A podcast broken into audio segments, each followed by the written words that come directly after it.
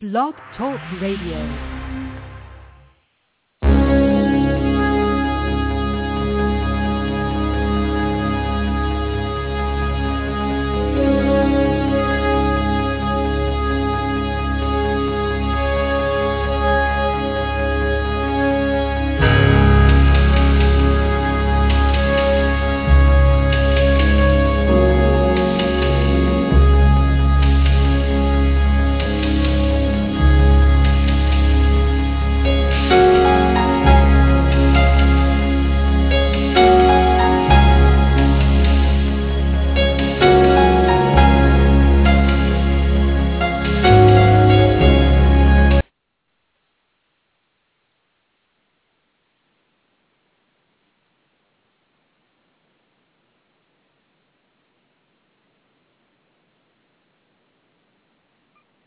Welcome Hi, to NetIP Welcome to NetIP Spotlight Live Your Potential, where we invite guest experts every third Monday on important topics and give you direct access to ask questions live. I'm your host today, Aditi Ramchandani, Vice President of External Affairs of NetIP North America. Thank you for joining us today. This month, we're featuring guest expert Jasbina Ahluwalia. She will be speaking to us about how to network in any setting. A little bit of background. Jasbina is an attorney turned entrepreneur, happily married, second generation Indian American relationship expert. She's a dating coach, matchmaker, and radio show host. She's the CEO and founder of Intersections Match and has received worldwide press, including in Business Week, Chicago Tribune, Entrepreneur Magazine, San Jose Mercury News, live TV, and radio. Welcome to the show, Jasbina. Uh, thanks, Aditi. It's a pleasure to be here tonight. We're so happy to have you. So, Jasbina, I know that nowadays networking has become quite a popular buzzword lately, and people are realizing importance and the power of networking in today's world. Um, but I've definitely noticed that there's no real clear-cut rule per se on how to network, and we're really looking forward to the insights that you have to share with us today. So to get started, I wanted to get an idea of when someone goes to a networking event, um, oftentimes when they meet someone, they want to be able to create a lasting first impression, whether it be in a professional setting or a personal setting. Do you have any suggestions or thoughts on how somebody can create a lasting first impression? Sure. So first and foremost, I think you can never go wrong with demonstrating confidence, enthusiasm, and genuine interest in another person. So um, keeping that as a backdrop in terms of specifics, um, you know, keep in mind the basics such as body posture. Interestingly, the brain tends to pick up as many signals subconsciously in a split second to help a person form an opinion of you. A split second, right? So standing up straight with your shoulders back, that's one of those signals, signaling confidence. Um, you know, be an active listener. So what does active listening mean? Well, you know, to begin with concentrating on what the speaker is saying and trying your best to make the speaker feel like, you know, he or she is the only other person in the room. You know, not looking around, not seeing out who else is there, but really focusing on that person. You also, um, it also helps us to listen for emotion, to understand the entire message being conveyed, right? To get those meta signals. You know, maintaining eye contact so the speaker knows, you know, that he or she has your attention is really important. And just really making it your foremost goal when you're listening to someone to show understanding of what that speaker, you know, truly means and is truly trying to say there. Another way that you can make a lasting first impression is to go ahead and design a compelling and clear elevator pitch about what it is that you do and deliver it with, again, confidence. Confidence is huge. Um, so demonstrating that you believe in yourself helps others, the others that you're meeting while you're networking, to believe in you also. And uh, one last thing is to uh, another way to make a great first impression is, um, you know, I heard speaker Joel Osteen say this. Um, actually, I read, I didn't hear him. I read him um, as if he had said this. I think it's a great suggestion, and that is to treat everyone you meet as if um, as if they're the gatekeepers to your destiny. So what you know, in other words, keep in mind that anyone and everyone you meet um, has the potential to uh, to help you get to where you want to be, and you know, actively consider along those same lines. Actively consider how you can help uh, be the gatekeeper for someone else as well. So um, those things, you know, make an incredible first impression. Wow, I really like that last one. That one is really powerful. Allowing yourself or imagining the other person to be the gatekeeper to your destiny. I think that's that's wonderful. Um, I think that uh, that will definitely allow people to be very open-minded when meeting different people. I think it's it's very easy to maybe dismiss one or two people here and there, but I know I know for me it's definitely happened before where I didn't expect to really connect with someone, but I just happened to, and then it ended up being a very powerful relationship later on down the line. So that's really, really a, sure. a great point. For that. And how about when there are senior executives in the room? I know many people tend to be intimidated sometimes. They may not know how to approach a senior executive. They may not know what to say or how to even carry the conversation. I think um, definitely the points you just made about lasting, making a lasting first impression could also be used in um, when speaking to senior executives. But to take it another level, do you have a different type of approach when it comes to networking with senior executives? How to approach them? Maybe what to say? Uh, any suggestions there?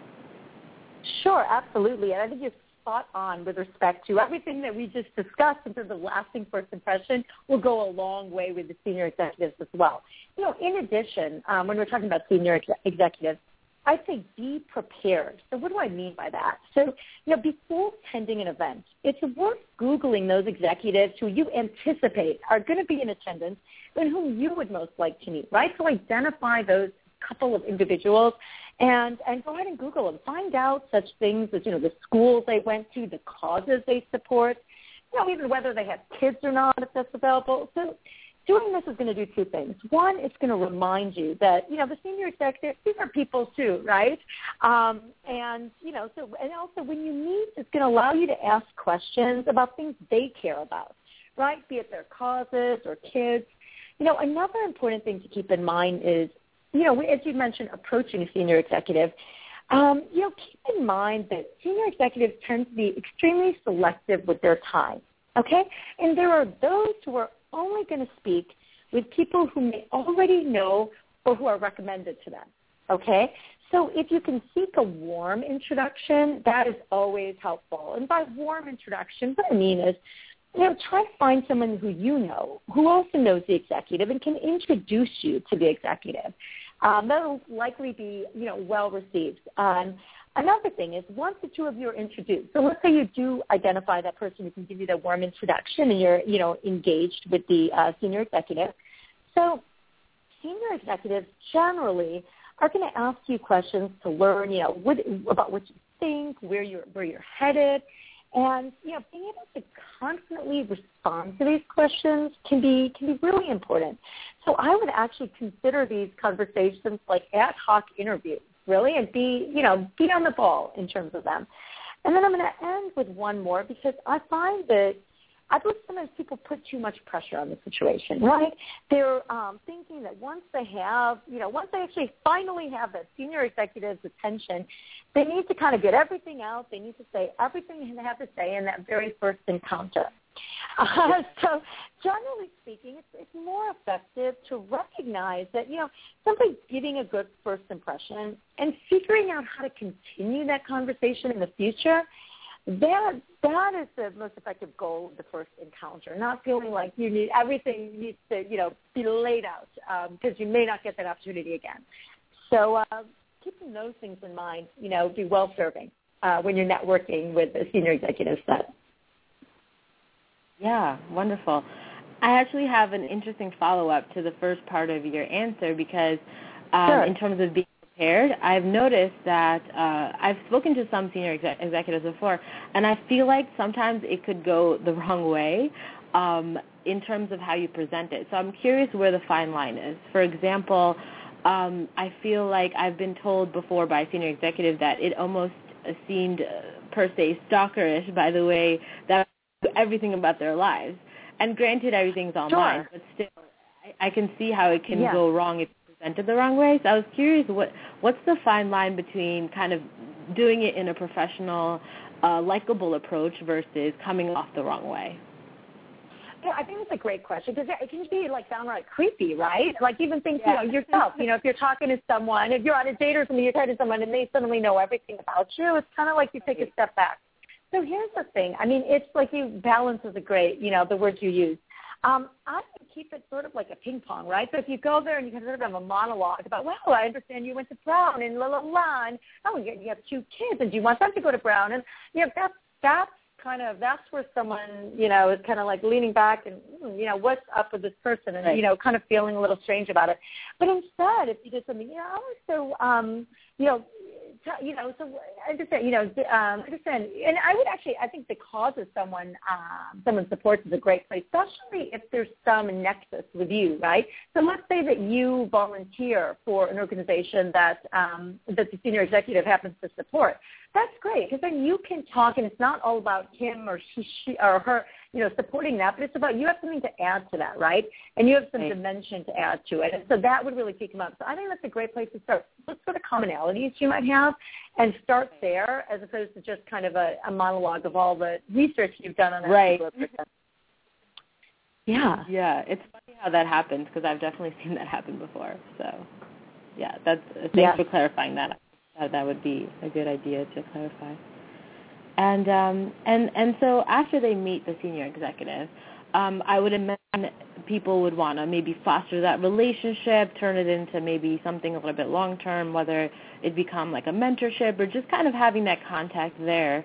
Do you have advice on kind of what to do after the networking event in terms of how to follow up with the senior executive and kind of fostering that relationship?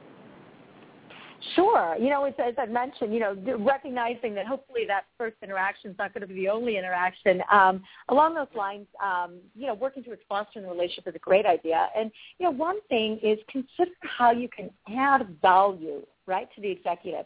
So when it comes to investing time, executives often consider, you know, whether you can extend their network or provide valuable content for them, right?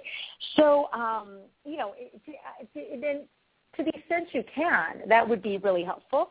You know, seek to develop like an awareness of the key issues, the interests of the executive um, with whom you'd like to build a relationship. And again, um, some of that is available via Google. Some of it's you know, more sort of an insider's perspective. But if you can be a source of insights and information for them, this could be as simple as, you know, you're reading, um, depending on your industry, so you're reading The Economist, and, you know, you notice something about uh, particular uh, region of the world that you know, um, you know, there are certain business interests that are under the purview of this particular senior executive, right?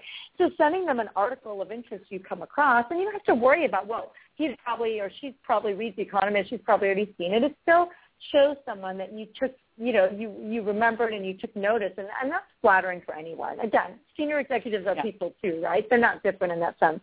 Um, you know, be willing to uh, to have a point of view on something, right? Sometimes people feel they need to kind of be bland and vanilla and not controversial and not, but really, you know, as soon as it, you know, they tend to respect. I think we all do tend to respect people who are confident. Again, the word, right? Confident is huge. Confident expressing their, you know, perspective, especially you know, well thought out perspectives, right? So, you know, have you know, have a perspective, have it be well considered and well thought out. And you know, one more thing to keep in mind, and this I think is is, is golden. Um, that is the importance of the senior executive assistants, right? So, um, you know, the assistants, these people may very well influence, you know, their their boss's calendar and how you're mm-hmm. perceived by the boss. You know, realize some bosses actually give their assistants veto power over who gets into their calendar, right? And when, right? So if you you know you don't want to be sort of calendared out months later, and also you know who gets hired, right? So depending on what you know you know what one's intention is, even getting hired, there are there are, are many executives who give this kind of veto power to their to their assistants, um, and so keeping that in mind as you interact, not only with the senior executive, but the support personnel that are, you know, supporting that senior executive can be um, can be really important. That's a great point. I actually never even thought about that. So that's a really good insight. Um, and in terms of sending insights, I think that's really great advice. I've actually tried that before too, and it's it's really well received. I think that yeah. um, we'd be surprised at how many people don't do that. So I think uh, they definitely get delighted when they get a note from someone like that, and it definitely leaves an impression for sure. Absolutely, absolutely. Great. So thank you for all of that about senior executives. Now, if we could move on to icebreakers. So do you have any value-adding icebreakers to help people network with ease?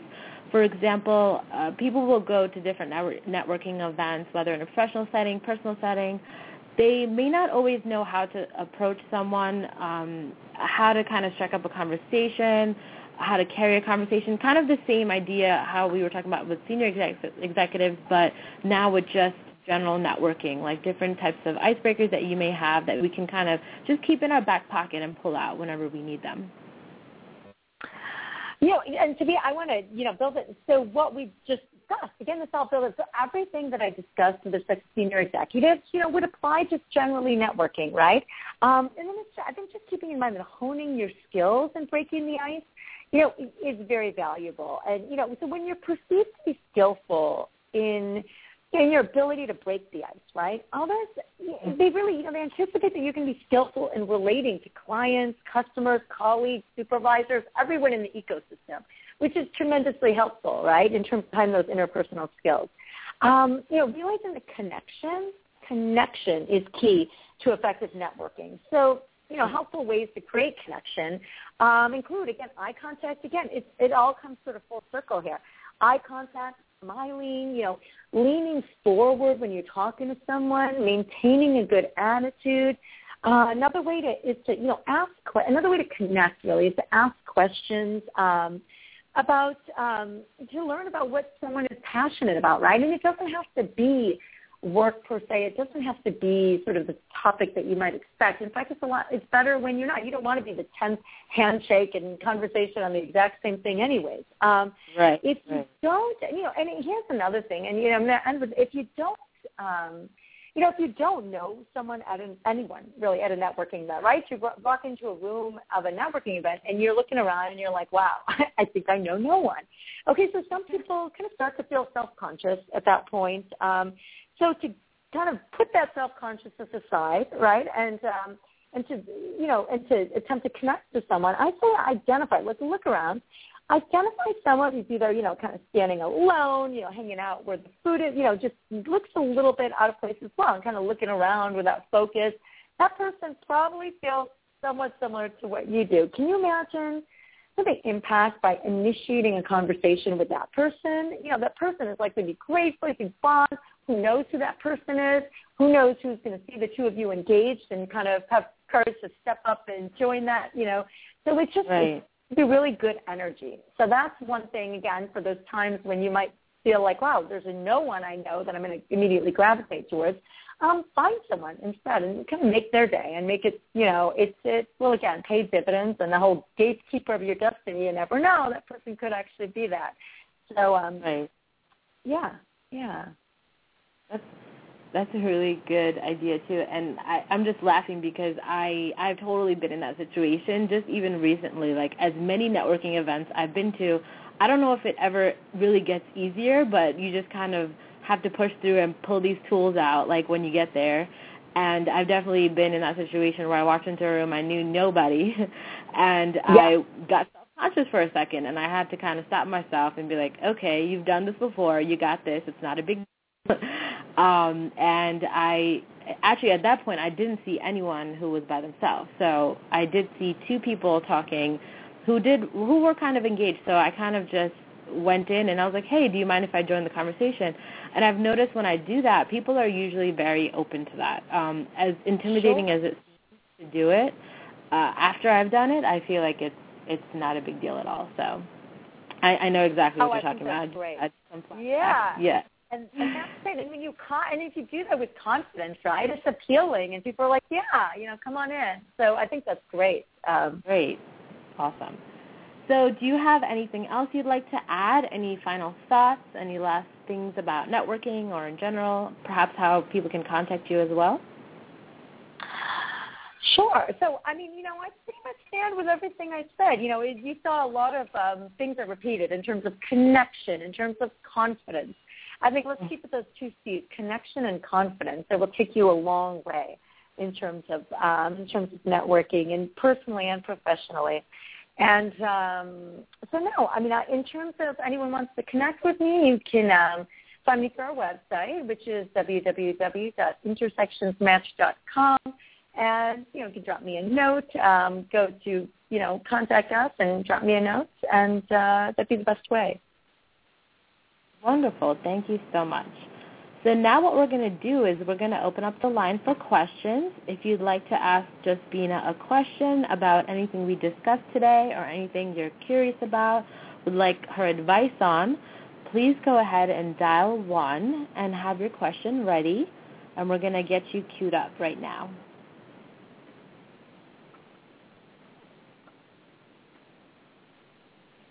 Hi, this is Jasbina, and this is 201.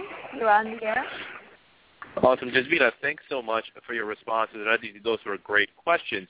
Uh, Jasbina, you mentioned um, that, that it's great to stay in touch uh, with senior executives after your initial meeting. But the question I have is, what if you don't hear back? Uh, should you continue uh, staying in touch with them? Uh, and if yes, how often should you be persistent? Yeah, so there's no, it's a great question. Um, there's kind of no bright line rule there um, in terms of how I would say persistence is, is worth it. You know, people are busy, and to, uh, not to take it personally if you don't hear back, and not to assume there's a lack of interest, but just to realize that you know this person just may not have gotten around to it. And I would expect that a senior executive is probably not expecting that he that he or she would get back to someone, but we'd expect that someone would would attempt again. So I think um, persistence is important in that sense, and of course, in terms of the balance we talked about before you don't want to be kind of leaving incessant messages or, or that either. And I would say that the assistant could be very helpful in that regard as well. If you develop a rapport with the assistant, you can actually get a sense of, of you, you know, he or she may even, you know, let you know, you know, this person is traveling and when they're traveling, the kind of insider perspective of, you know, when they're traveling, they, they completely, you know, um, don't deal with anything happening at the, you know, at the headquarters or, or what have you. So I would say two things. One, be persistent. Um, two, um, you know, develop a relationship with the assistants as well, and that could um, really help you in terms of fine tuning how you want to engage. Thank you. That's very helpful. Sure. Let's see.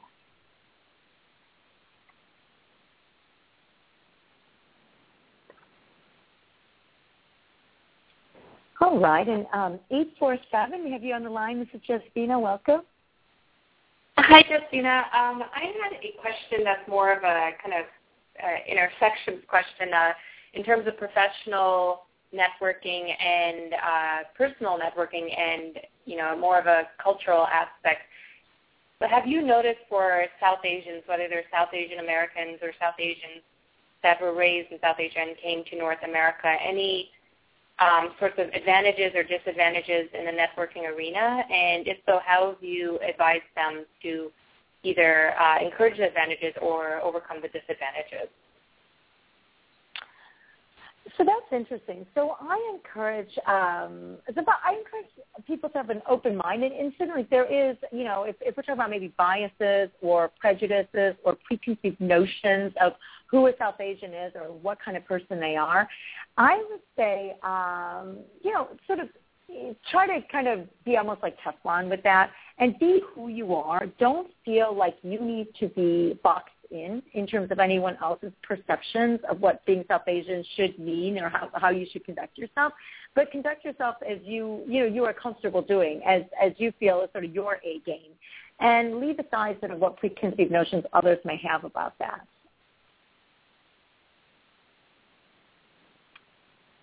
Is that you know?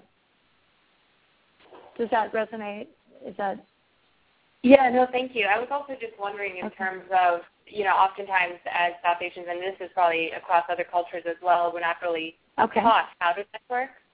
So no, that definitely, oh. um, yeah, that that word, okay. what you said makes a lot of sense. But also maybe in terms of, um, and the advice you've given is great, but other resources to learn those techniques and become more comfortable with them.